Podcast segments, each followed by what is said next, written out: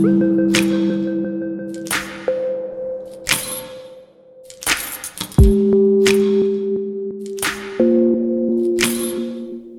and welcome, waves, islands, and anchors. This is the Human Nurture Podcast, and I'm your host, Jason Brand. And today we are going to be talking about the underlying element of the psychobiological approach to couples therapy of meditation. We are joined by George Haas. George leads meditation intensives through the Meta Group. George could not hit more levers for the PACT therapist. Not only does he talk about meditation, but he also looks at it from an attachment lens.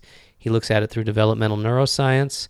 And on top of all of that, George is trained in level one and two PACT therapy.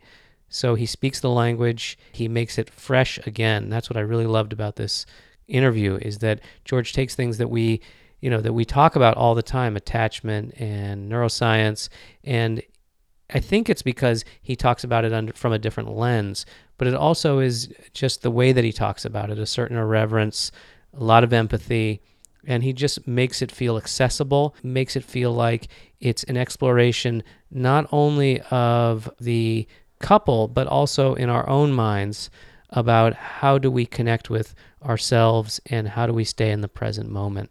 Also, we've got Stan Tatkin, who's going to be joining us to help us look at the interview with George and to talk about how PACT and meditation are tied together.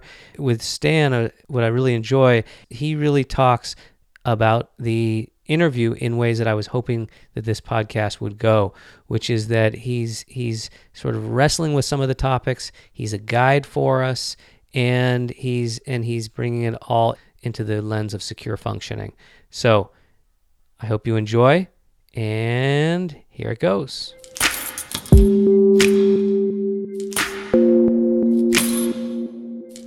Hi, Stan.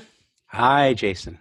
All right, so we're rolling here again. We got uh, we got meditation, and we got an interview with George Haas. Um, and let's just start out with uh, with your what, what's your background with meditation? It, eh, what's fascinating to me is uh, that George and I uh, come from uh, a similar root, uh, and that is with Shinzen Young. Shinzen was my teacher for many years, and uh, and got me into uh, a Theravadan uh, form of, uh, of Buddhism. Um, and Vipassana, some people say Vipassana, Vipassana, um, w- which is a, a, a, sort of the original mindfulness practice mm. of, uh, of noting uh, and paying attention to, let's say, breathing, uh, your breath, or body sensations as they move throughout the body, or thoughts rising and fading. Um, that's the uh, that's the mindfulness technique of noticing and allowing. And so we we come from that same place, and I think both of us ended up being instructors with Shinzen. Mm-hmm. Um, uh, and so uh, I, I, I found that kind of nice. Um, mm-hmm. Yeah, should, um, eh, eh, he said that nice thing that I've heard you say, which is, you know, a good way to learn things is to teach them. And it yes. seems like Shinzen Young, that was sort of one of his philosophies to get people out and, and teaching. Yes, because meditation is best done in the beginning by uh, by facilitating, doing it with another person, because it is a lonely practice, can be a lonely practice, and in the beginning, it really helps to to meditate with somebody who is facilitating uh, I think it accelerates the, the practice and understanding uh, how the practice works.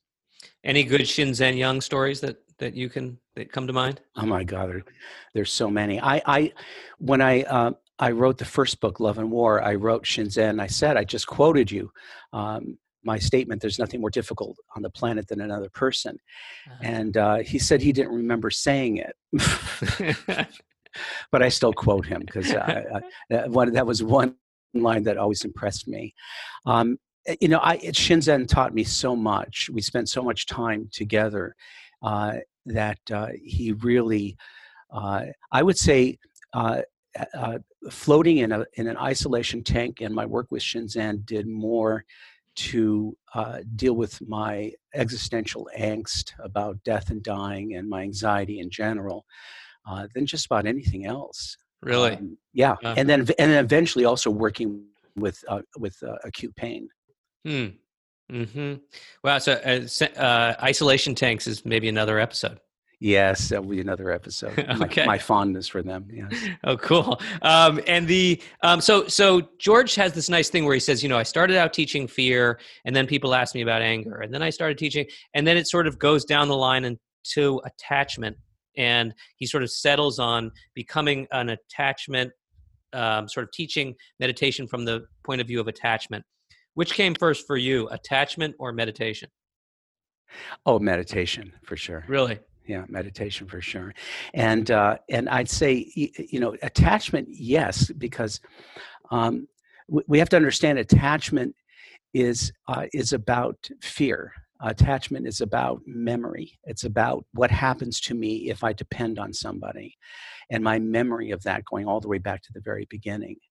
And so uh, so dealing with attachment is really dealing with arousal because when you're in attachment distance with somebody, when you are uh, interacting with them, uh, you know, for an extended period of time, uh, the, that hits the attachment system, but it's it's really affecting uh, uh, uh, the arousal. you know the, the autonomic nervous system because we're dealing with states that are not fully regulated not fully tolerated um, and they cause us to move toward or away from others. Um, and that's what's directing us. It's the idea, sort of attachment being a blueprint, and arousal being the gas, the mechanism for for moving toward or away, right? Hmm. Engaging, disengaging. Yeah. Um, and and so that's kind of uh, fundamental. You know, something very interesting, if you don't mind, um, that can be learned about one's attachment is in meditating because uh, if you're if you're working with a discipline like uh, vipassana, where your mind constantly is is uh, uh, where your attention is focused, let's say on body sensations, um, and then maybe thoughts that are arising. Maybe you're working with judgments. You know, you're being very judgmental. So I can note uh, judging, mm-hmm. judging, whenever the thought arises.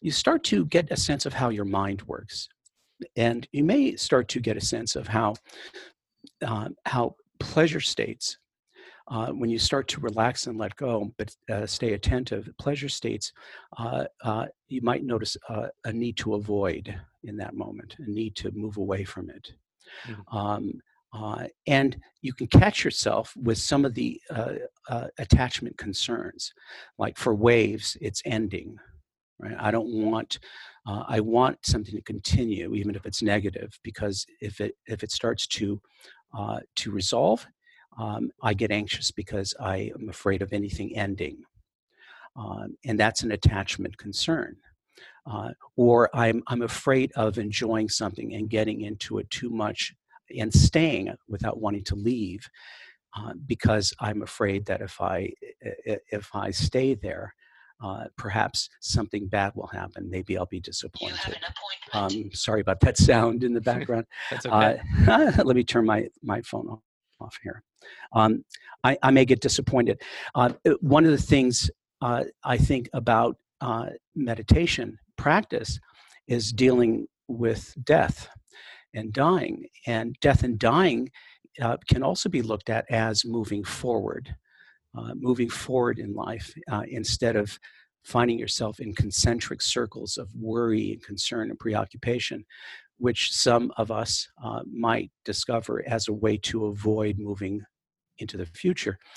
Uh, and some might say moving into the future is me closer to death, therefore I won't do it. So, so meditation is wonderful for understanding how how you might be operating inside with uh, as you're uh, disciplining yourself to uh, to be uh, more equanimous with uh, uh with uh, expanding and contracting thoughts and feelings and so on, but also notice what your urges are, right? Mm-hmm.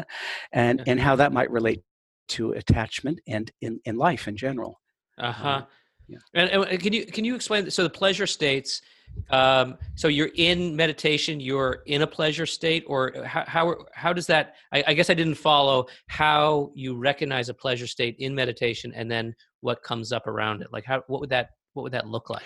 Well, in vipassana, you're dealing with pleasure the same way you're dealing with pain. You're just you're watching it, observing it, um, uh, and letting go. Right not accepting it as is, not trying to grasp, not trying to hold on to it, just letting it rise and fade. Mm-hmm. Um, but then you can also notice um, uh, what you wish to do. Um, maybe you, you wish to hold on to it, maybe you wish to push it away.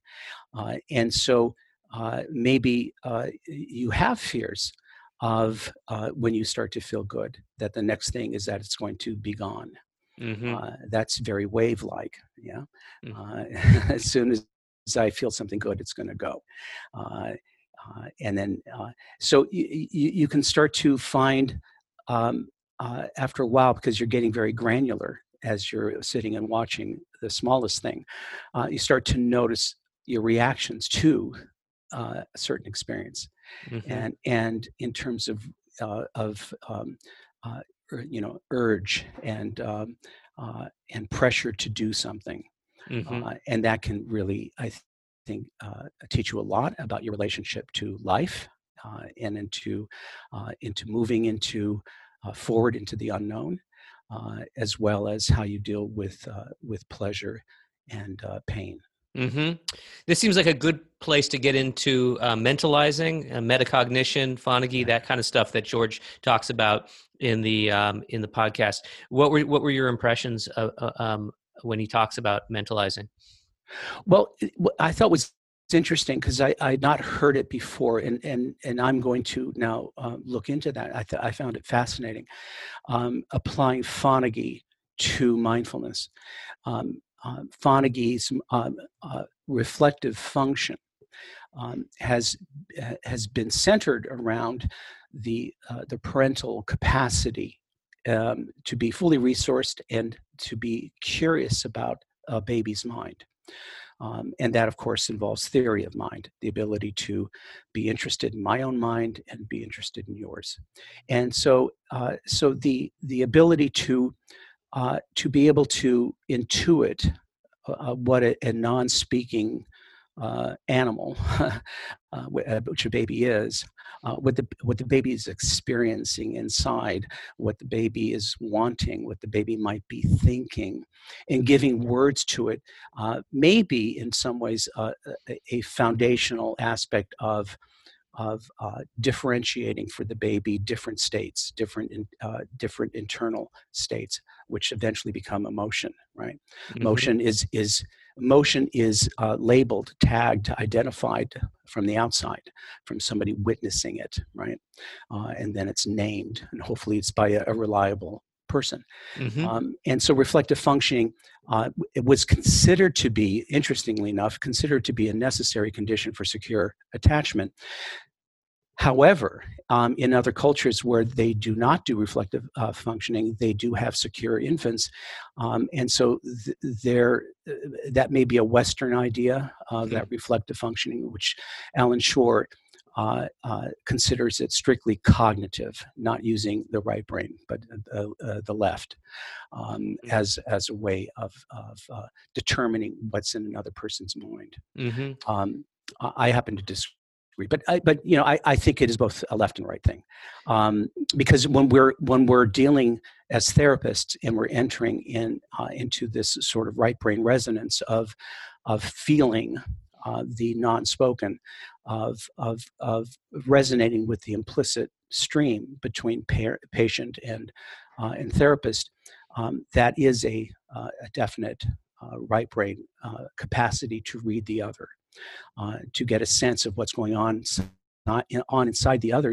intersubjectively by knowing what's going on inside of you and being able to differentiate the two. So so reflective functioning back to that um, th- there is w- without using reflective functioning or mind sight there is something about mindfulness that re- that requires a certain kind of mechanism of watchfulness of observation of, of developing a witness mind uh, that may or may not be there for some people and mm. or may be underdeveloped uh, mm-hmm. but there but there may truly be people for which uh, this is not possible mm. um, because certain brain structures are not uh, working properly or, yeah or, that's something that, that george brings up quite a bit in the episode is is the kind of pre-work that's necessary for certain people in order to be able to be in to be able to um, even sort of think about the ideas of of secure functioning. What do, what do you think about that idea? I'd say that once again. I'm sorry. So so there's a kind of pre-work that you would give, like for example, um, you know that that the that the island um, that they get their juice and they use it their primary experience is to use it for themselves right. they need to do some pre-work in terms of understanding that their first job that, that like they need to undo that conditioning basically and that requires kind of it, it requires a kind of you don't get to relationship until you do that work was is kind of one of his ideas. Um, does that make sense? It does. Okay, so I, I I'm sure he's not intending this, and maybe it, it isn't even close to what he's talking about.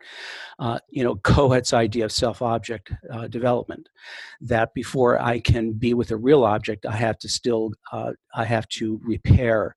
Uh, damage, injury to uh, to a period of development where I'm uh, internally developing a self object function of the beginnings of a relationship internally before I can actually do that externally.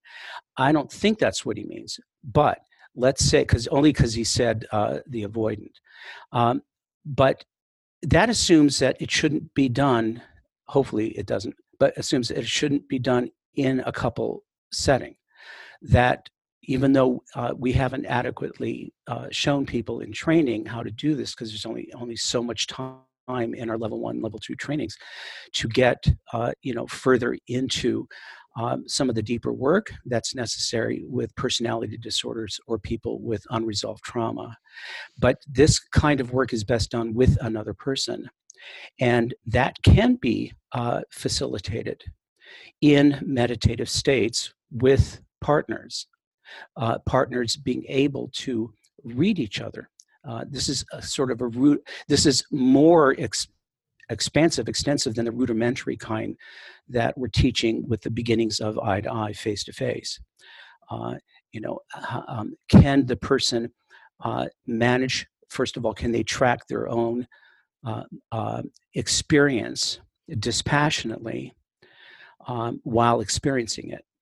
Through mm-hmm. noting right um, all of these things by the way um, having the having the mind like a magnifying glass going around the body from sensation to sensation wherever your attention is being pulled and to really focus on it at smaller and smaller resolutions right uh, while at the same time relaxing and accepting it as, as is and dispassionately noting it aloud which you can you uh, uh, as soon as i note something as rising or fading or expanding contracting or chest foot neck right that in and itself is building in that witness state um, that's using Wernicke's area, Broca's area to label it, right? You know, I'm turning in, uh, I'm, I'm basically, uh, the mind is being used in, in its entirety. Um, while I'm, I'm not going to sleep, I'm actually awake. I'm actually mm-hmm. uh, in a very wakeful state, relaxed. And, and so this builds that, that awareness, um, that ability to tolerate uh, what goes on in me uh, without getting up, moving, right? Mm-hmm. Um, all of that is is disciplinary, especially in the area of self-regulation. Uh, that's where I think it's best. Is mm-hmm. uh, vipassana builds the capacity to self-regulate, not just emotion, but uh, but pain in the body, thoughts, impulses, obsessions, all of that. Mm-hmm. Uh, really, really good for that, mm-hmm. and really good also for for uh, um, uh, making it not special. I'm feeling the pain, not my pain. Mm-hmm. I'm I'm experiencing um, the joy, not just my joy. I'm, I'm experiencing my uh, the suffering, not just uh, mine. Right. Mm-hmm. So I start to understand everybody, which is a platform for compassion as well. Yeah. so nice. so so all of that is is well and good, but but but reflective function. Um, and Fonagy's uh, work um, uh, in, in, terms of uh, say what borderline has a hard time doing, right? Uh, borderline has a hard time with that uh, that um, uh, witness state that can hold and can uh, uh, and allow for um, equanimity, right? Um, mm-hmm. Um, there's a, a real problem there, and we can imagine where the problem might lie in the brain. but uh, uh, but it's a real challenge. Same with people who are highly disorganized. Uh, the, the the way their brain is organized is quite different, and the functioning of the brain is quite unique because of their uh, having to adapt in massive ways that makes uh, their developmental trajectory um, unique right mm-hmm. it's not as it's not as uh, predictable um, and so for that i think let's put it this way a mindfulness practice with a couple can't hurt uh-huh. Uh-huh. uh, i can't think of, uh, of a way that that could do any damage uh, if it's facilitated properly uh, and uh, you know and there's so many ways to do this. Um, uh, with the self self-regulation teaching them but then also co-regulation. Because mm-hmm. ultimately that's what we want. We want partners to be able to co-regulate. We don't want to teach them solely how to be uh, self-regulators or auto-regulators. And that's the other thing I, I get concerned about with some people particularly islands um, is that they'll often go and be attracted to mindfulness practice as an auto regulatory uh, mm-hmm. endeavor because it doesn't involve another person. Yeah. Let, let's get to this because, um, you know, there's uh, George says a couple times that PACT um, doesn't work with disorganized. And I thought, you know, just I wanted to get your thoughts on that. Um, uh, so, yeah, what do you, what do you think of that? Uh, well, I, I, I, think it probably makes sense from somebody uh, who uh, took level one, level two, and found that uh, we only uh, touched on disorganized because of all the other curriculum. And so that would make sense. But in actuality, PACT was uh, built from the ground up uh, to work with the most difficult people.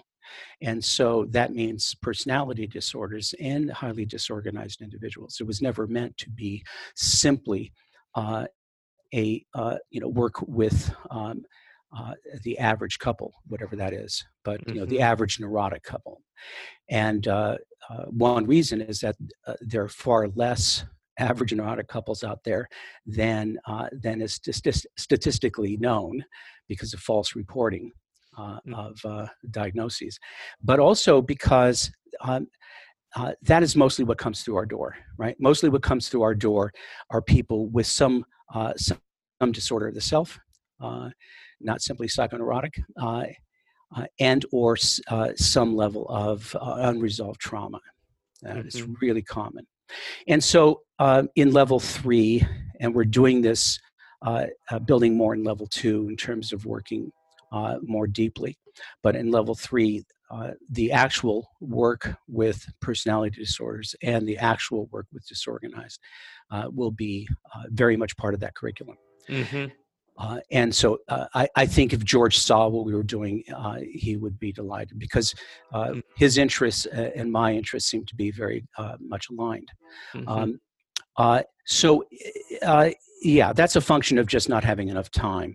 Mm-hmm. Um, but if if we're dealing with, in the train in the training, you mean in, that there's not enough time in the training in order. Not enough time, yeah, not really enough, t- not enough time in the training to teach techniques, to teach, um, you know, what PACT is about, to to do flybys on neurobiology and arousal regulation, and so on. Not enough time um, to then also skim over um, these other areas, all of which uh, suffer then a problem of depth um, mm-hmm. too much coverage, not enough, not enough depth. That's because we have too much curriculum. Um, but but this is very much our wheelhouse uh, dealing with disorganized and personality disorders. Uh, it just cannot be taught in the beginning, especially with people um, who are new to couple therapy. Uh, mm-hmm. It's just mm-hmm. too much to expect that people will be competent and go out and do it. I, would imagine you like you love the stuff, the crossover between attachment and personality disorder stuff that George was talking about. Did you did you have thoughts about that with in the interview? Well, uh, yeah, absolutely. Well, first of all, attachment theory comes out of object relations, and so uh, uh, the only the only difference is that attachment is less intrapsychic. Um, uh, object relations now we get more into uh, intrapsychic. Um, populated worlds uh, worlds of objects and, and self representations, um, and that's where we have to go when working with uh, disorders of the self. We can't use attachment theory; it's in, it's insufficient. Um, so, you know, in attachment, if you're looking at the at the different levels, um, the, sort of the different um, uh, coding areas of insecure, uh, whether it's avoidant or uh, ambivalent, um, you notice that it starts to get uh, very severe uh, when it gets into the fives, right? So, um, uh, you know, as you get further and further along, you get to the boundary the, uh, of avoidant or the boundary of angry resistant or anxious ambivalent.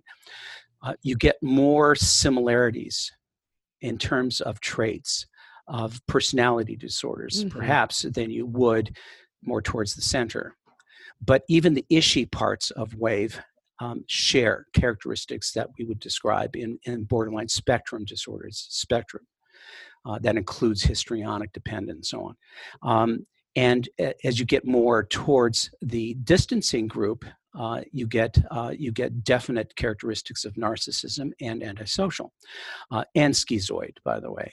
Um, so, uh, uh, and to be fair, when you go really even further to the uh, on the side of the wave, you could imagine also that you start looping back. Uh, it's still wave, but it is lower level borderline with high amounts of distancing, not clinging. Mm-hmm. So here we're getting into uh, you know into an area, uh, theoretical area that is uh, that is uh, wonderful and complex, uh, very erudite and arguable, um, where uh, though though islands share a lot of the characteristics of narcissistic disorders, they do not qualify as a personality disorder. That uh, d- personality disorder has a definite line that is crossed. Um, that uh, that has to uh, that has to include looking at their history. That at each period of individuation stress, they had problems uh, adjusting, shifting. Um, they couldn't self-activate as their uh, as, as their friends, at same age uh, cohorts could, and there would be some problem that would keep them from moving forward. Um, drug addiction, uh, uh stealing, uh, you know, cutting, uh, eating disorder, whatever. Mm-hmm. Um, something would happen at these critical periods of individuation stress that would show that they have a hard time um, adjusting to the vicissitudes of life. And that's one uh, key difference. Uh, another one, of course, is uh, affect uh, regulation issues, especially around negative, uh, um, negative states, uh, poor regulation, poor recovery. problems, and this is really important, problems in reality perception. Uh, when we cross over to a personality disorder, there are there are, are um, um, uh, really fundamental um, problems in cognition and uh, in reality perception and uh, and um, an emotional uh, sense of boundary, uh, self and other. There are errors that are quite profound, um, such as I don't remember my parent. You are my parent. that's called transference acting out. That is very much um, what a, personality mm-hmm. disorder would do. That yeah. that, that mistake. Um, are so many um, really uh, dis- strong distinctions between the two that we ought not to say, okay, well, this sounds like a borderline, but it isn't. Uh, it's it, uh, we have to understand that all the traits that we find in personality disorders are human traits. We all have it. Mm. Um, mm. What amounts to a disorder has to do with how rigid uh, that system, that structure is, um, and how uh, I cannot function in the world unless I bend uh, my sense of reality in order to adapt. Uh, and again, so that's a whole other uh, podcast. Basically, that, that's really helpful, though. I mean, especially if people listen to the Masterson episode, um, I think this is a nice complement to that because it really it really adds some some structure to it. Um, last minute here, you have areas where you think people should pay close attention, where it really fits with PACT. Anything that you want to kind of add about uh, the George um, interview? I think that uh, even without uh, uh, the the training, what my hope uh, has been, probably naively, is that people would start to understand the principles of what we're doing here psychobiologically. In other words, we're we're we're developmentalists that are looking at infant development uh, and development of the brain throughout the lifespan which includes attachment, but it is not just about attachment. Um, and that we're, if we understand that we're dealing with a capacity model in terms of what people can and cannot do socially, emotionally, um, in interaction with other human beings, and that is the domain of, uh, within which we're working, then if we can extrapolate some of those principles, ideas, as we're moving towards secure functioning, the clinician can start to also invent ways of working um, using uh, um, uh, you know aspects of regulation theory of dealing with uh, a couple and helping them to co-regulate distress states, co-regulate exciting states. That's going to be the big one. Um, uh, that right there, I think, takes care of a lot of what we've been talking about, and it might inform uh, uh, clinicians who are um, uh, learning from Peter Levine and Pat Ogden and so on, um, mm. how to, to use uh, this very same principles that um, and how to adapt them um, uh, to the getting a couple towards secure functioning. How do we work with the subset of individuals that are stru- struggling with this particular issue? How do we uh, how do we fashion uh, a way of working that will best facilitate them towards secure functioning? And that's mindfulness that's um, that's working uh, uh with uh, psychodrama that's working uh, with bodies in motion, touching, moving toward at glacial speeds, while while investigating every thought, every feeling, every impulse, every urge, every perception, um, as long as we understand how the mind works and how we're working with people to regulate and to grieve and to move development forward to self activate, we should be able to use all tools that are available to us um, uh, that work uh, and, and, bring them into PACT under, under the, uh, the idea that our main goal is secure functioning.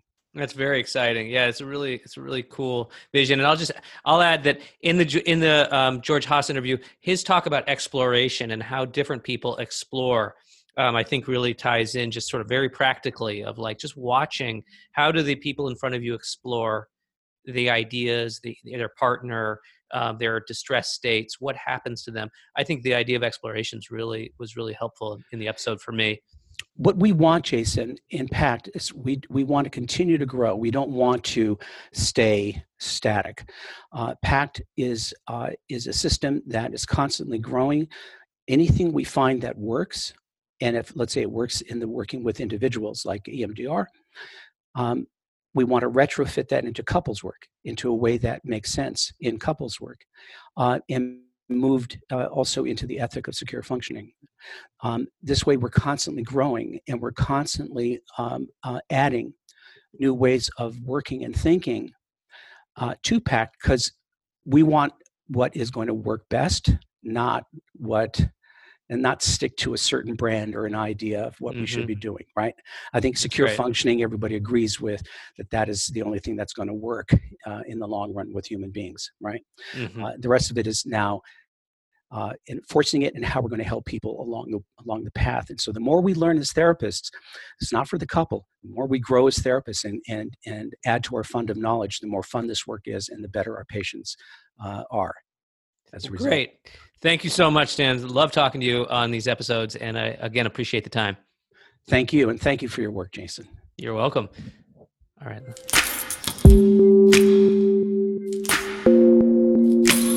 Um, so before we get started, just thank you for thanks for agreeing to meet with me today. And um, yeah, absolutely, yeah, it's good. To, Huge good. fan of Stan.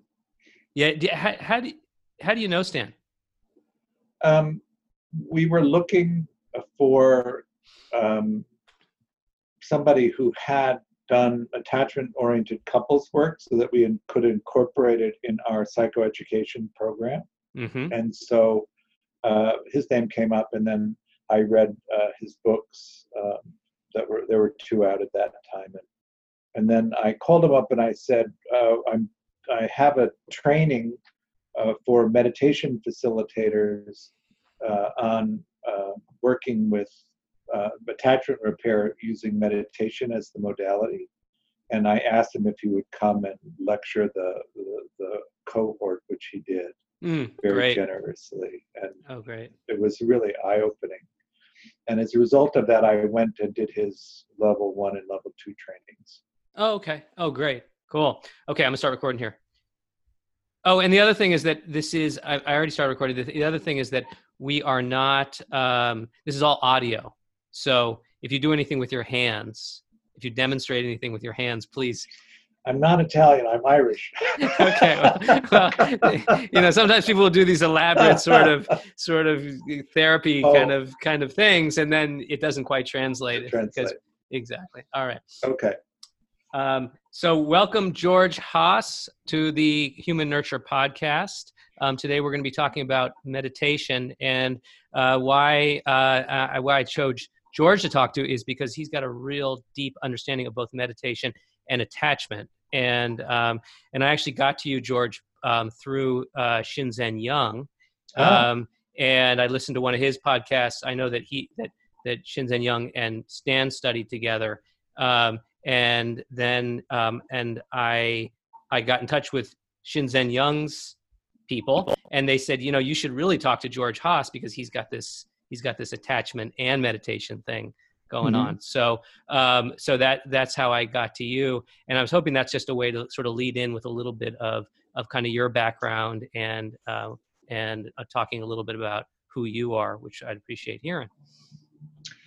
Well, you know, I'm a, a long time student of Shinzen's, maybe 25 years or something like that. And uh, one of the things that he asks all of his uh, students to do once they get to a certain level is to start teaching. Um, and so I started to teach, and um, he does a, a kind of, I think that he would probably call it mindfulness or vipassana based practice. He's completely secularized the way that he teaches. But when you really uh, look at it from the Buddhist perspective of lineages, he's a kind of mashup of the three main lineages. He teaches Theravada, he teaches Zen, he teaches Vajrayana, the Tibetan approach, and it's all sort of mixed up together. Um, and uh, because it is a deep practice, when I was teaching out into the communities that I went into, they didn't have the basic skill level to be able to uh, do the techniques uh, so that he's a retreat teacher and you come on his retreat and because of the retreat environment it's intense enough that it can hold you while you develop the capacity to do the techniques and that that way of exploring meditation. But in um, practices of people that are mainly householders that don't go on retreats they couldn't really do the techniques so rather than teaching a straight Shinzen approach, I needed to modify it so that it would be more usable to the people that were coming to my classes. Mm.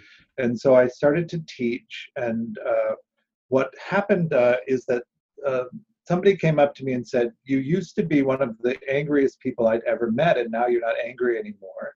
Huh. How did you do it? And can you teach me how? And so I started to I started a class called Overcoming Anger and then um, after that class was over, people came up to me and said, you know, anger isn't really my issue. My issue is fear. Can you teach a class on fear? So then I taught a class on overcoming fear. And then people came up to me and said, you know, anger and fear are not really my issue. Sadness is my issue. Could you Ah. teach a class on sadness? And so I taught a class on sadness. And then somebody came up to me and said, you know, anger, fear, and sadness aren't really my issue. My issue is shame. Can you teach a class on shame? And then I wised up and I started teaching a class called Overcoming Difficult Emotions. Uh, And then people came up to me and said, you know, it really isn't the difficult emotions that are a problem. It's the relationships that cause the problems, that cause the emotional reaction that I need to be able to deal with better. And I was at that time uh, looking into my own attachment disturbances and trying to find a place to repair them. And I recognized immediately from uh, what was being described to me that what was really being talked about was this attachment disturbance that caused difficulty in relationships and that that's what people really wanted help with huh. and so then i i started to teach a class called what the meaningful life and um, and uh, use various meditation techniques that i had developed for myself to help deal with emotional regulation and the difficulty of, of intimacy uh, in a in a structured way that people could learn them and it uh, turned out that the insights that you can get from exploring, you know, emotional regulation and uh, self-generated emotion. I, um, what is a self-generated emotion is a term that I use, but uh, self-activation. So, we we would yeah. say self-activation. Uh huh. Yeah, that's it. And Mm-hmm. how do you then address it? Um, what you notice when you look at attachment, of course, is that secure people mentalize really well or have a capacity for meta- metacognition, and they're pretty organized, and, and intimacy isn't an issue for them. But as you move into disorganized, uh, if you move into insecure attachment, which, while still organized, or into disorganized attachment, the capacity to mentalize goes down. Huh. So dismissing people, say, uh, are the next best to secure in terms of how well they can mentalize and then preoccupied people. But once you get into disorganization in, in attachment, then people don't mentalize very well. And they can't really understand the dynamics of what's happening in the relationship in the moment that it's happening because they can't think about it clearly. And so we recognized early in the work that we were doing that we needed to teach mentalizing as one of the skills in addition to attachment, which which meditation is really good at doing, and then the emotional regulation piece, and then that could get people into uh, uh, at least being willing to try relationships again. Mm. Um, I know in Stan's work, of course, he's mostly working with the other end of the attachment spectrum, the organized attachment people and secure couples with difficulties or uh, dismissing and preoccupied couples that need to negotiate a, a, sense of justice or fairness in the relationship. But uh, in, a, in a large section of the population I have, the disorganized one, which is who I mostly work with, they don't really Mm. have functioning relationships at all. And so you have to do the, the homework or the, the foundation building stuff so that they can get to a place where they're even willing to try again to be in relationships Huh. because by the time you get into your 30s or 40s, if you have disorganized attachment, you've tried and failed so many times to, to make a relationship function in a good way that you begin to uh, be unwilling to tolerate the disappointment that arises from trying again. Mm. And so a Mhm. lot of the stuff that we do, since I would say 60 or 70 percent of the people that come to work with us have disorganized attachment, which is probably quite different from the typical PACT uh, uh, group. Hmm. That's right. Yeah, that's it's interesting having listened to a bunch. I've been doing this deep dive into your podcasts, which are I think are really great. I mean, Mm. you know, the the well, I mean, just that the first part is that um, that it's it's good context to have that most of the people that you're working with, sixty to seventy percent, fall into the disorganized attachment category because it helps sort of give me more of a sense of where your vantage point starts from that so that's very Mhm. helpful um, what i really found so lovely about your podcast is you know i mean attachment and mindfulness are two things as a therapist that you hear a lot about Right. and i think to the point where you don't they kind of begin to lose their meaning or you've kind of begin to not know what you know and what you don't know anymore about it Right. and i had the experience while listening to your podcast of of feeling like i was learning things new again which was really quite exciting to me Oh, good. um, and um, and I want to. I, I, I'm hoping to give people sort of a groundwork, a sense of that. I think we already we're already getting to some of that when you talked about mentalizing and helping people to mentalize. Um, I um, so just starting from there. Can you talk a little bit about what is the process of helping people to begin to build a capacity for mentalizing? What does that look like? Well, um, the Buddha used a metaphor of a rushing river. And if you get caught up in his thought stream, it's as if you're pulled off the bank of the river and into the rapids. And it's very hard and disorienting to try and make sense of even where the body is positioned when you're being thrust down this forceful flow of consciousness.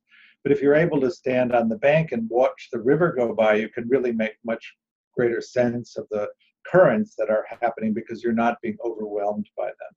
So, in some sense, mentalizing is this capacity to step out of the identification with the stream of consciousness and to observe it uh, from a vantage point of, we would call that awareness. Mm-hmm. I talk about this uh, in two segments. One is the early mentalizing that you would develop in the dyadic relationship with your primary caregiver. So if you had good enough care, you would have learned to do this. You'll in the we use a reflective functioning scoring in the AAIs. Uh, AAIs an adult attachment, mm-hmm. which, we use for an assessment tool. Um, secure people tend to mentalize at a six or higher on a nine scale. Hmm. And then you're looking at dismissing people who are in the four to five range, uh, preoccupied people in the three to four range, and disorganized people in the two to three range. And it's an exponential scale so that somebody who's mentalizing at, at, at a three is mentalizing at twice the capacity of somebody at a two. And mm. once you get up to six, it's quite a dramatic difference in how well they're able to understand what's happening.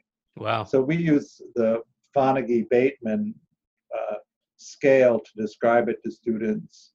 And he has uh, four dimensions of active mentalizing. One is uh, control versus spontaneity, one is self versus other, one is internal versus external, and one is cognitive versus affective. And we use these as objects of meditation, and we ask the students to note them mm. uh, in, in a meditation practice so that they can begin to sensitize themselves to these, these uh, activations.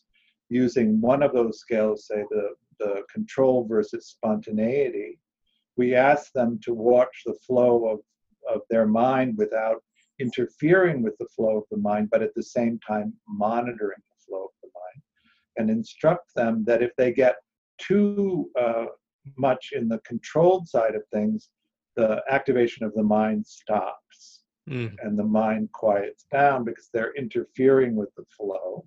Mm-hmm. And if mm-hmm. they get pulled into the spontaneity too much, they lose the monitoring. And so that they can see that uh, they're no longer meditating, they're caught up in the, in the thought stream. Mm-hmm and so that we can teach them then to not interfere with the flow of experience and at the same time monitor it and that's developing one dimension of mentalizing mm-hmm. we can also teach them to separate cognitive function from affective or emotional function by making them two different objects of meditation mm. one is uh, uh, auditory thinking and visual thinking and then one is the felt sense of the body that's emotional in nature and they're even in different geographical locations, which makes that monitoring pretty simple. And so we simply let their attention be drawn to whatever, whatever their attention goes to, and then we ask them to note it, to know where their attention is, to soak into the sensing experience of it, and then to generate the label that corresponds with where it is. And in this process of doing that, which is a pretty simple thing, and most people can pick it up pretty quickly, they begin to be able to monitor their internal experience or external experience in a completely different way and and see the pieces of it happening hmm. mm-hmm. uh, and then you can build from there to a more complex way that they they create um, we would call them in buddhism views mm-hmm. um, uh, in buddhism we talk about uh, ultimate reality and conceptual reality so in ultimate reality, it's just the pure sensing experience. So the touch aspect, the sight aspect, hearing, tasting, smelling. Mm-hmm. We talk about mind, which is where your attention goes. And then you use those moments of sensing to create what you think is happening. Mm-hmm. So we have a way of practicing that this is what you're sensing and this is what you've made it into. Is what you've made it into an accurate reflection of what the sensing experience was? or has your conditioning created a conceptual reality that isn't really based any longer on the sensing experience? Uh-huh uh-huh. And and uh, just just as i visualize this eh, you're doing this with a group in in a eh, in a meditation studio? Where where does this happen? What does it what's it look like well we teach in five levels our course okay. is now called meditation and attachment uh, we actually use Stan's material quite heavily in, the, in a course we call Meditation and Attachment for Relationships. Mhm. Um, but in the in the level one, it's purely a psychoeducation and meditation training, and that happens just in a classroom with uh, you know support of uh, recorded guided meditations. And then in level two, we add uh, Dan Brown's ideal parent figure protocol. Dan is a he teaches at Harvard in the psychiatric department, but he's also a, a, a lineage holder in the Tibetan Hmm. a Bon tradition. He's in the Mhm. Vime lineage. Uh, and he and his group uh, out there have developed what's called the ideal parent figure protocol, which is based on the Tibetan Mahamudra practice, uh, where you visualize ideal attachment uh, parenting as a way of supplanting the probably less than perfect attachment parenting that you did have. Mm, okay. And this is uh, particularly effective for disorganized people who don't really have references into into understanding how secure relationships function. So the first level is uh, six months long. You meet twice a month and have the education on basic attachment and basic meditation training. Level two is uh, a, a, a class, a two-hour class every other week for six months, but it has uh, one-on-one meditation mentoring with me or one of the people that work with me and that we we go over and make sure that you can do the meditation techniques the way that they're designed to be done and also that you're beginning to be able to integrate the ideal parent figure protocol and then level three is the ideal parent figure uh, focused mainly on uh, attachment repair and then uh, that's two hour long uh, individual sessions a month, and then we have a, a one process group per month for that level. Mm. And then level four is where we begin to look at we call them fixed views in Buddhism and in uh, Western psychology they're called schemas. hmm Um, there's a Jeffrey uh, Young is a guy uh, who's in, based in New York who's part of the attachment group that has developed a thing called schema therapy. We don't actually, we're meditation teachers, and so we don't actually do therapy in that sense. And and uh, even though some of us are licensed, the stuff that we do is all meditation based. So we're not doing traditional therapy in that sense. But we do like to have these lists of things. Buddhism has a lot of lists, so we really Hmm. we're we're drawn to lists, and uh, Mhm. we really like the list of uh, schemas that he has or fixed views we would call them as, as and and he has a, a self inquiry uh, uh, questionnaire that you can fill out that that gives you a sense of what those views are and then we can begin once the uh, attachment activations uh, begin to settle to move into the, the more uh, uh, fixed way that you view yourself or view others. If you think of uh, attachment as a description of a working model of, of your own capacities, and you think of uh, it as a working model of what you can expect other people to bring to you, hmm then what you need to begin to do in order to repair that is to begin to understand what the working model is that you have, and then what changes need to be made to it so that you can move into more secure functioning and then also what you can expect from other people and to change your uh, idea about what other people are going to be able to to bring to a collaborative relationship Yeah. And can you can you talk about the fixed views? I think I'm using the words right here. The fixed views of a preoccupied attachment and the fixed views of a dismissive attachment. And and particularly the way the way that I heard you set it up that I really liked was I walk into a room and I have a dismissive attachment and this is the way Right. the world looks. So if you look at secure people they think of themselves as capable of getting their needs met and they think of the rest of the world as being open to meeting their needs in a collaborative relationship. If you think of a dismissing person they think that they're the best thing since sliced bread and they like to get themselves into a position of power so that they don't have to collaborate because uh, they don't they don't really.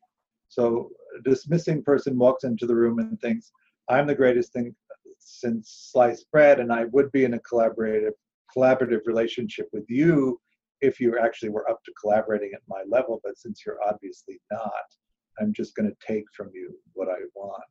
Mm-hmm. A preoccupied person walks into the room and thinks, um, I can't take care of myself, I'm helpless, but if I can get somebody to take care of me, then my needs can be met.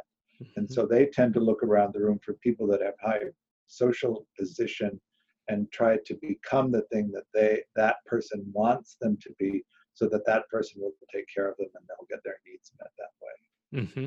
And if you look at a disorganized person, they think that they're incapable of getting their needs met, but they also think that the rest of the world is is um, uh, dangerous and potentially harmful to them.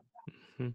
So they don't even want to ask people to meet their needs because they're afraid that if they do, they'll invite uh, harm into their their life. If you Mhm. look at that particular constellation, it, disorganized attachment comes from uh, abuse or uh, sexual abuse, prolonged, Mm. uh, and so that it, it makes perfect sense that they would view other people coming to them as potentially harmful. Mhm. Secure people get their needs met good enough. Dismissing people have their attachment needs rejected so consistently that they give up on collaborative relationships. It isn't that they give up on getting their needs met, it's just they give up on collaborating. Uh-huh. Uh-huh. Yeah, you know, your your definition of dismissive, would you I mean you've done level 1 and 2 with Stan, and so would you say does your dismissive fall uh, is it the same as an island? It is. Okay. And the dismissive, I mean, I, I, I it's actually been really interesting tracking couples with um with you in my mind. And I'm really beginning, I mean, I really have just been listening, um, hearing so much more of the dismissiveness in the island. It's really sort of piqued my ear to that. But I uh, my definition of a, of an island was was um, it it it feels so much more narcissistic the um the way that you describe than than what was my understanding of the island and um and i and you know i mean what do you do you have any thoughts on that about where that confusion might have might have come in my mind Well, if we look at the Masterson scale, at one end is uh, antisocial personality disorder, and at the other end is borderline, and Mhm. it's all narcissism. mm-hmm And so, depending on the cluster of it, we like to we call it cluster Bs in the treatment world. Uh, what traits they pull up. Um, uh,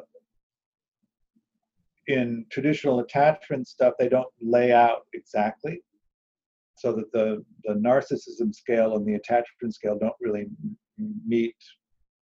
Um, there's approximate rather than act uh, real definitive. But you would say a narcissistic personality disorder would be a uh, dismissing uh, person. mm-hmm Um, there are 19 subcategories of, of attachment that you can detect with the adult attachment interview. And it isn't uh, necessarily true that you're one thing. Mhm. You could be uh, in organized attachment, have uh, uh, multiple assets. For instance, I work with somebody who's uh, E3, E1, E2. So Mm. she's helplessly preoccupied, she's passively preoccupied, and she's angrily preoccupied. And that attachment activation is dependent on the conditions in the present moment, so that you can see quite a bit of varied response in terms of attachment from the same person, depending on what the, the context is in which the attachment uh, activates. mm-hmm And if you get into, um, you know, you have the grandiose, uh, um, dismissing person, you have the kind of angrily dega- derogating, dismissing person, and mm-hmm um, a kind of passive, um, dismissing person. So, depending on what it is, yeah and how they manifest.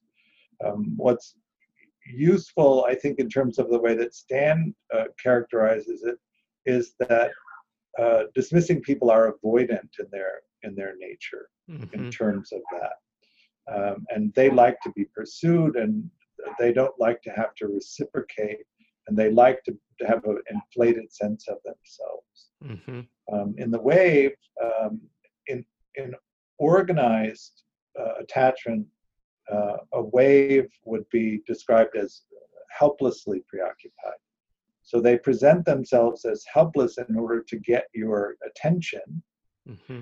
and then they make sure that the problem uh, that they present to you is unsolvable because if you were able to solve the problem for them, the need for connection would be relieved, and they're not interested in the problem; they're interested in the connection.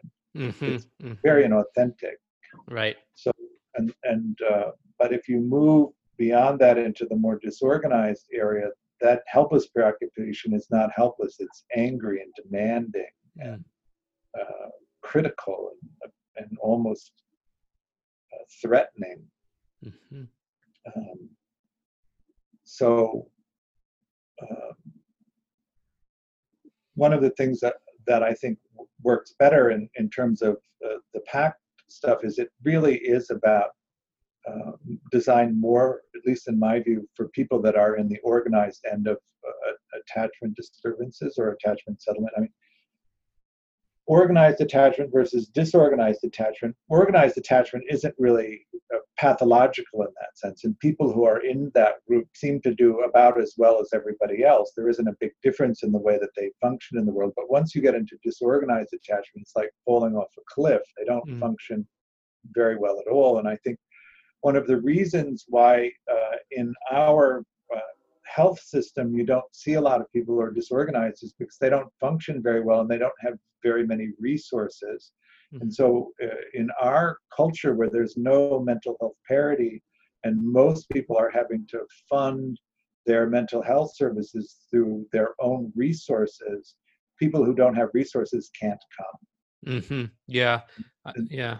Yeah. I think about that a lot in terms of just the bar to entry to get into couples therapy is so high. You know, I mean, Right. you know, in order to pay for it and in order to be organized enough to make a weekly schedule around somebody's, you know, the two hours that that they have available or the hour and a half that they have available. I mean, that's a big bar of entry. And Right. and if you're talking about if we're talking about structure of people's lives, for a lot of people, it's very difficult to get, you know, for, to to maintain uh, um, that kind of structure.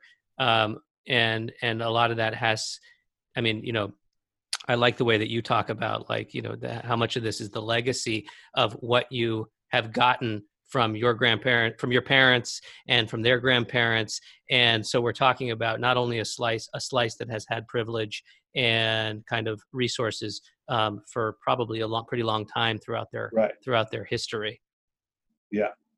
And have done well enough in the world. Right. Right. Yeah. Said simply. Yeah. I like that. I like that. Um, and you know, I was as I was thinking about today, I was thinking about you know you've got you've got Buddhism that's thousands of years old, and you've got attachment theory that's like less than a hundred years old. Right. Um, and what's that like to be to have your feet in two different areas that are that have such different history? Neither area is welcoming of the other. meaning meaning what? I'm very curious. What do you mean? the the Buddhist traditional Buddhist side is really not open to Western psychology. They don't want it, and the Western psychology side doesn't really understand meditation very well, and so they're also suspicious of it. Huh. Uh, they're uh, both the Western psychology side is very suspicious of a uh, an approach that's meditation based and community based rather than on the the dyadic relationship uh, between therapist and, and client. Hmm. Um, and uh, and in the West, of course, um, meditation practice is uh, uh, we we use it's a pejorative term, but I'll still use it. Light. hmm So mindfulness is the thing that swept everything. And when you look at mindfulness, it's it is moderately good at um, stress reduction. Hmm. But stress, uh, a moderately good approach at stress reduction is not going to make a dent in attachment conditioning. Mm. And so um, you need to uh, have move into an area where you're willing to do deep practice because you have to be able to get into the experiences um, of that early attachment conditioning.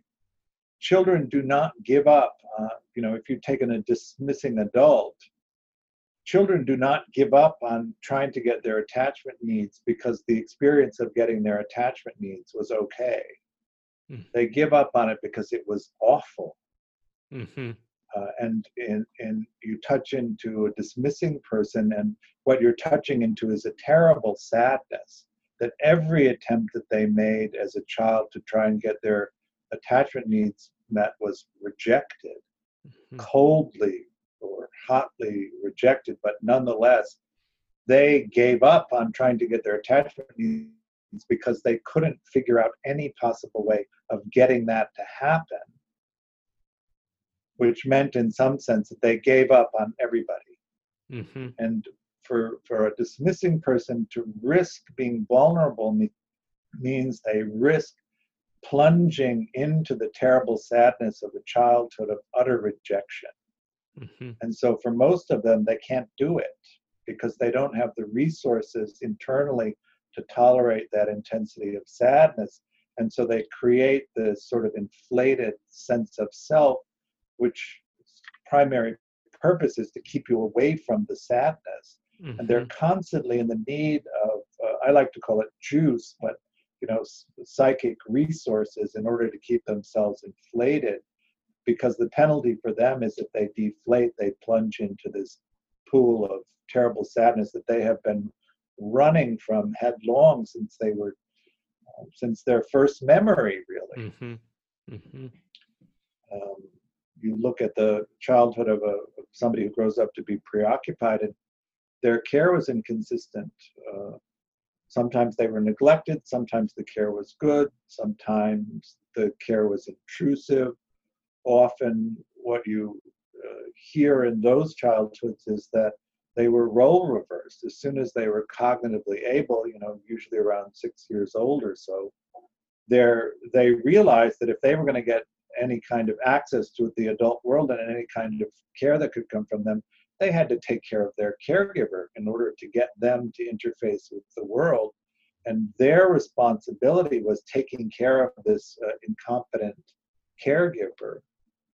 And, uh, and the consequence of that, of course, is a complete abandonment of the sense of self and the sense of their own mm-hmm. exploration. Mm. You look at this, they're so tied together this uh, attachment uh, and the capacity to explore what's meaningful. Mm-hmm. Preoccupied people give up their exploration in order to take care of the other person, uh, and that's their conditioning. And that they expect from that other person that the, the, the sorrow of not exploring will be compensated for. It's one of the reasons why they're so angry often and so critical is that they do all of this stuff, which really is meant to compensate them for their uh, loss of exploration. And then when it isn't compensatory, they get enraged by it. Mm-hmm. So you say that again. That that part. I I mean, because I I've just I just had the experience recently. I just an hour ahead before this of somebody getting very enraged at me for saying, you know, like uh, for for asking them to reflect on the process of of how much they're putting into figuring out the other person right. and their partner you know you are really invested in figuring this out and what's that like and um and and so can you talk about and then the anger that spikes from that can, can you talk a little bit more about that um one of the things that's um, happens to uh, people who grow up to be preoccupied is that in childhood their conditioning was such that they had to abandon their capacity to explore mm-hmm. In order to take care of their caregiver. So, one of the things that can happen is um, that in in the process of repairing this and moving towards security, they need to begin to explore. Mm. So, two things. One is they're enraged that they had to abandon their exploration as a child. And the second is they don't know how to do it. Mm. So if you were to ask, and they're very sensitive to social uh, status, if you were to put a preoccupied person on the spot and ask them to explore, they wouldn't be able to do it and they would be afraid that that would be revealed. and that they would lose social status, and that could erupt into a huge expression of anger, which is really meant to def- deflect you from the fact that they can't explore. Mm. Mm. Yeah, that's And really so- helpful. So Yeah. you're seeing that. My mantra for preoccupied people is, "You're not helpless. What are you going to do?" Uh huh. Uh to see if you can get them to try and do it. And one of the things that I like, uh, one of the things that was apparent, for instance, when we were first doing the, the, the training was we, we were really good at helping dismissing people. We were really good at helping disorganized people. Secure people didn't come. Uh huh. and we weren't helpful at all with preoccupied people. Okay. And the reason for that was it was too difficult to reliably tell when they were being authentic and when they were being inauthentic. Mm-hmm. And they would present inauthentically, and we would accept that as authentic, and then we would attempt to address it. What we didn't realize is nothing that they had presented inauthentically had any real meaning to them. So Mm. that all of the interventions we tried didn't do anything Mm-hmm. and the exploration piece is really important in in understanding how they present because if you ask them to genuinely explore and you don't tell them how to do it they can't fake it Mm. then you then you have to provide the support for them so that they can tolerate not knowing what to do Mm-hmm. and uh, reassuring them that there's no loss in social status because they don't know what to do. Their conditioning would suggest that they don't know what to do, and this is that uh, unfortunate part where they have to learn to explore before they can explore what has meaning to them. Yes. Yeah. And and you know, I this gets me I get stuck around this a lot in terms of um you know cuz if you if you go down you know you're you're familiar with the language of PACT so if you go down the middle often Right. or if you say you know hey you know you guys are in each other's care and so you know begin to you know I'm, I'm i'm making this more simple than it actually is but begin to co-regulate together Right. and the preoccupied person will look like they're doing it right i mean they'll look like they're you know they'll they'll be making the eye contact and they'll be doing it and then you know but then oftentimes they pull out of it and you get a strong sense either from their verbal um, you know what they tell you or what you see that it hasn't been a real exploration that it's really Right. been just i've just sort of been holding this because you've been telling me to hold it and now can we get to the good part which is where i get what i want yeah, that's Right. very like that. And What do so you the mean you want me to be authentic? Exactly what does the, what is it that you mean? I'll do that. Right. okay and so this is and i am and and i and and so so the turn so the turn that i've been thinking quite a bit about is is a turn towards mindfulness Mhm. here and so what wh- how how would where does mindfulness now fit in fill in some of this um helping people to explore authentically Well, one thing to do is to um, sit with them and have them vocally label so that they can't pretend that they're meditating and they can't pretend that they're doing the technique correctly. If you don't actually have them verbally label out loud, then you don't know what they're actually doing, and most of the time they're faking it. uh-huh But if you if you put them in a position where they can't fake it, then uh, and then they may begin to try and actually do it. Um, and we also use the ideal parent figure protocol a lot for that because you can't fake the exploration in the in the ideal parent figure protocol.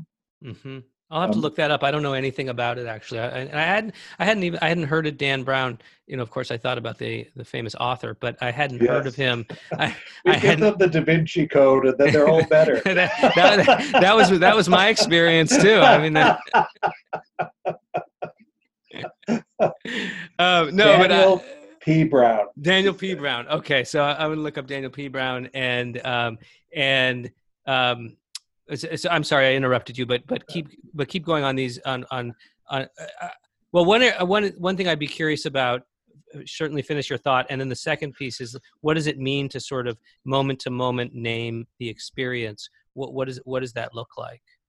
So if we uh, did a simple see, hear feel technique, hmm and and it's we're just dividing sensory experience into visual experience, auditory experience, and the felt sense of the body.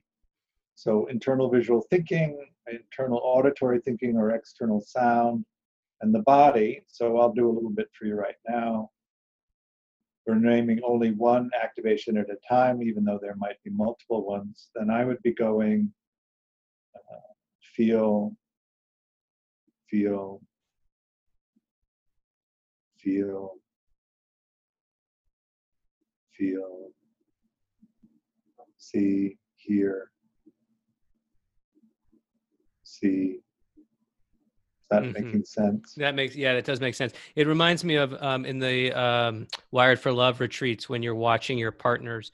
You're you know you tap your partners, you tap your thigh every time your partner's face makes any kind of movement, Right. um, and it brings people into the present moment of just of just beginning to really observe in real time their partner's experience. right. And monitor them. Yeah. Mm-hmm. Mm-hmm. The attunement piece is really big.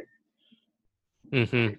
if you so secure people know how to explore because they've always been encouraged to explore and they know how to share the experience of their exploration and that becomes one of the vital dialogues of the relationship i went out and did this today this is what i found out it's so interesting what do you think and then the other person does the same and you share this information and each of you has to do half the exploration because you have an intimate uh, recounting of the other person's exploration.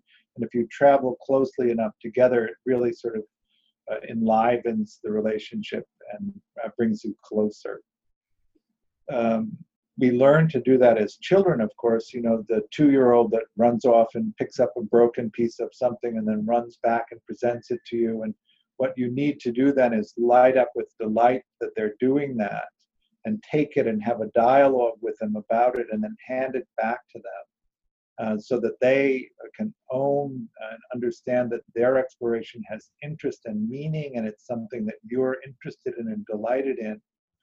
Of course, secure children have that experience over and over again, and so they just do it. You don't have Mhm. to tell them to do it. Dismissing adults explore, but they tend to do a kind of pseudo exploration they explore things that have high social value and that gives them power in relationships so they don't have to collaborate Mm-hmm. that's the that's the purpose of their exploration so whereas a secure person has a primary motive to to explore what's interesting to them a dismissing person typically explores something that gives them the secondary advantage that they want which is not to to uh, collaborate relationships Mm-hmm. And that's the juice you're talking about. I get that juice. Is it? yeah i get the psychic supplies from you to keep myself Uh-huh. inflated so i don't collapse into the terrible sadness Yeah. um, so you don't have to teach a dismissing person to explore you have to Ah. teach them to explore for a primary gain that's interesting in the exploration of itself and to abandon the secondary gain that would keep them from needing to collaborate in a relationship by teaching them to collaborate in the relationship which is what the PACT stuff does so brilliantly Oh, that's PACT, so of course, accepts the conditions of the relationship and isn't attempting an attachment repair in the same way that we focus on in the disorganized group because you don't really need to do it Mm. unless people want to. They function well enough and they can make a collaborative relationship work with the native attachment intact, um, whereas dis- disorganized people can't. Uh-huh. Huh. Uh The uh, you know one thing just um, listening to your podcast um, is just to just to sit with couples and just notice what their exploration is like. Right. It really, I mean, I you know it just seems so obvious uh, because exploration is something that we that you know that we know is part of attachment and like you described the two year old who brings back and and how the you know the multiple times that happens builds the sense of of attachment um, but just to watch as couples either try to explore in the room or either des- or describe what the exploration process is like for them um, right. really really changes how you how you hear things it's really really a great Mhm. a great way to think of things um, another area that i really liked to um, when, when when you talk about is is from the um, from the neurobiological perspective and Right. the stress that um, that these that that uh, the insecure attachment or the or or the um, the insecure attachment, the kind of stress that it creates in the system, and then the the need for the system to kind of filter that um, that experience through, you know, you you you described like you know the two year old temper temper tantrum right. and then what it takes for the two year old to process all of that that sort of neurochemical mixture. Can you talk right. a little bit about that that that sort of what what that's like internally for people? Um, in organized attachment um, you have you know that you have these uh, human babies uh, are born quite premature in comparison, say, to the other animals or the great ape. A great ape is born with the capacity of an 18 month old human baby mm. in terms of strength and dexterity. Um, you know, human babies can't even really see when they're born, and then they get a, like a six inch depth of vision. Mm. That's why the, the mother's face or the father's face has to be six inches away for the baby to be able to register. It. Their right brain is well, the brainstem is intact, the midbrain is partially formed, the prefrontal cortexes are not formed particularly. The right one grows first, which is procedural memory, and then the left one comes after that.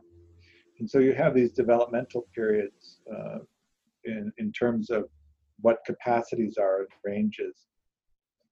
But what's most interesting, I think, is that the human brain develops in direct relationship to the environment that it's in, so that these attachment conditionings that children experience actually affect the physical structure of their brain. And then you have this brain that is developed to function in one particular attachment strategy or another. Mm-hmm. Mm-hmm. Um, and even if you repair the attachment, you don't get a new brain, you get uh, you know, if we can use a computer model, new software to run the old hardware mm-hmm. in a way. But so a earn secure brain is not the same brain as a secure brain. Mm-hmm. And uh, I do uh, say this quite often: is secure people have a much easier time than insecure people. Organized attachment people have a much easier time than disorganized. So if you need motivation to understand why you would want to do it, it is so much easier to be securely attached than it is to not be securely attached that once you get there you can see immediately the benefit of that It is mm-hmm. hugely different for people who are securely attached from people who aren't and just such a titanic difference between organized and disorganized attachment and i, I do sometimes get flack for saying that but we do be, we are beginning to have these uh, capacities to change this and that you can spend three or four years doing intense work to change your underlying attachment strategy and then the whole rest of your life will be much easier it's mm. really worth considering doing this with the PACT stuff to be able to negotiate a collaborative relationship makes the capacity to explore things that are meaningful to you so much easier that you're really looking at this choice between do I have a meaningful, rich life that resulted from doing this intense effort, or do I continue to live in the despair of not finding enough meaning in my life? And if you look at our culture, we're in an epidemic of that kind of despair. So it's totally worth doing. You're going to have the brain that you have. Mm-hmm secure people, there's a marvelous integration between the sympathetic nervous system and the parasympathetic nervous system. And they tend to balance each other. The sympathetic goes off with alarm, and the hippocampus evaluates whether it's real or not. And if it's not, it shuts down the activation. And if it is, it amps up the, the capacity to respond. Dis, uh, dismissing people have a hypoactivating sympathetic nervous system. They don't respond, that's why they seem flat. And they have a hyperactivating parasympathetic nervous system. And so what they tend to do is in a in a moment where something is uh, challenging or difficult, they shut off their emotions altogether and they go totally cognitive.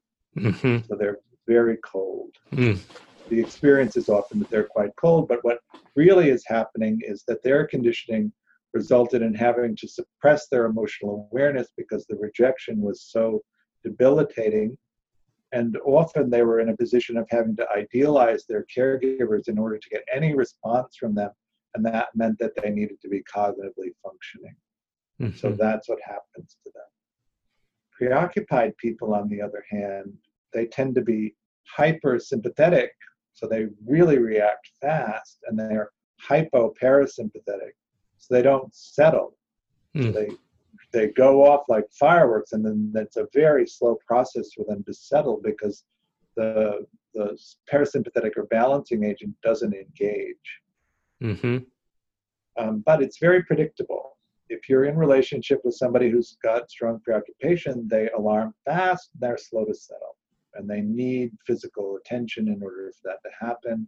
Dismissing people just get cold, and so you you need some way to turn on their emotional system again. With disorganized people, it can be any of that. They can hyperactivate sympathetically, hypoactivate sympathetically, hyperactivate parasympathetically, hypoactivate parasympathetically, and they can do it at the same time. Mm-hmm.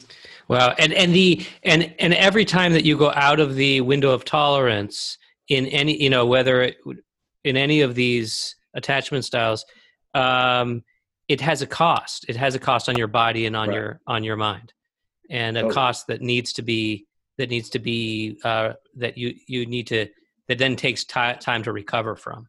Right. We're biochemical, electrical, and so every time there's an experience, chemicals are dumped into the system. We, I like to call it the mythical homeostatic point of perfect balance. Because every time there's a sensing activation, chemicals are added and so we're constantly swinging around this balance point. Um, the window of tolerance is, of course, conditioned based on your very early experiences and what intensity of emotion you can tolerate and how you deal with it. And all of those events are then um, all of those activations which exceed the window of tolerance are are dealt with by some strategy that we learned in our family systems and most often it's thinking. So let's say if you grew up in my family uh, sadness certain types of sadness were regulated with more sadness and certain types of sadness were regulated with anger Mm-hmm. Something happens in the present moment, you have the sadness reaction, it exceeds the window of tolerance. It's in, so you have an activation that needs to be regulated, and it's in the category of things that are regulated by anger. And all of a sudden, the mind is thinking thoughts that generate an intense anger experience, which is this dump of cortisol and an adrenaline and noradrenaline and all of that stuff um, if the event in the present moment is ongoing, then the thought processes that generate anger are ongoing. And by the end of the day, you're completely depleted because you've had so much of this chemical stuff to work through. And that's why we, we do focus so much on getting people to mentalize their thought processes and to understand that if you can be in the present moment and deal with the circumstances of the present moment, you don't need to have all of these afflictive thoughts driving um, the, the body into uh, early aging. Uh-huh. it, it's it, this was a very fast hour, George. I can't believe how quickly this went, and I so appreciate your time. Yeah, um, wh- where where can people find out more about your training your the your program is you can call it a training program or what how do you refer um, that's interesting. Um, we call it meditation intensives. Okay. Now i've been calling it mindfulness but that's not right. It's it's you because it's a meditation program. It's not a mindfulness program. Is that is that right, right? it's we use um we're we don't i i haven't secularized the conversation but we're also you don't have to, to accept or believe Buddhism as a religion, but I liked to include that nomenclature so that if something grabs you and is interesting, you know where to look mm, to okay. explore it. Uh-huh. Whereas in mindfulness, where it's all stripped, you have no idea where the teaching is actually coming from or what its original intention was for. So we're, we have a website, mettagroup.org, M E T T A G R O U P.org Uh huh. and we actually will be opening a center next summer. So Yeah. Great. And and your podcast. What's the name of the podcast that I keep talking about? What's uh, I think it's called meditation and attachment. Meditation X attachment. We we do live in a Twitter age. okay? And what's the X for? I didn't. Is that is that X is connection? the shorthand for and. got it? Okay. Cool. Uh, well, I really appreciated this, George, and um, and I, I know everybody out there is going to get a lot out of it. I the I I, I especially um, point people to the podcast uh, specifically on attachment because um, everything you covered today was is in there and more. Um, and it's just been a real pleasure. And I wish you a good rest of your day. All right. Thanks for having me. Okay. Bye. Bye.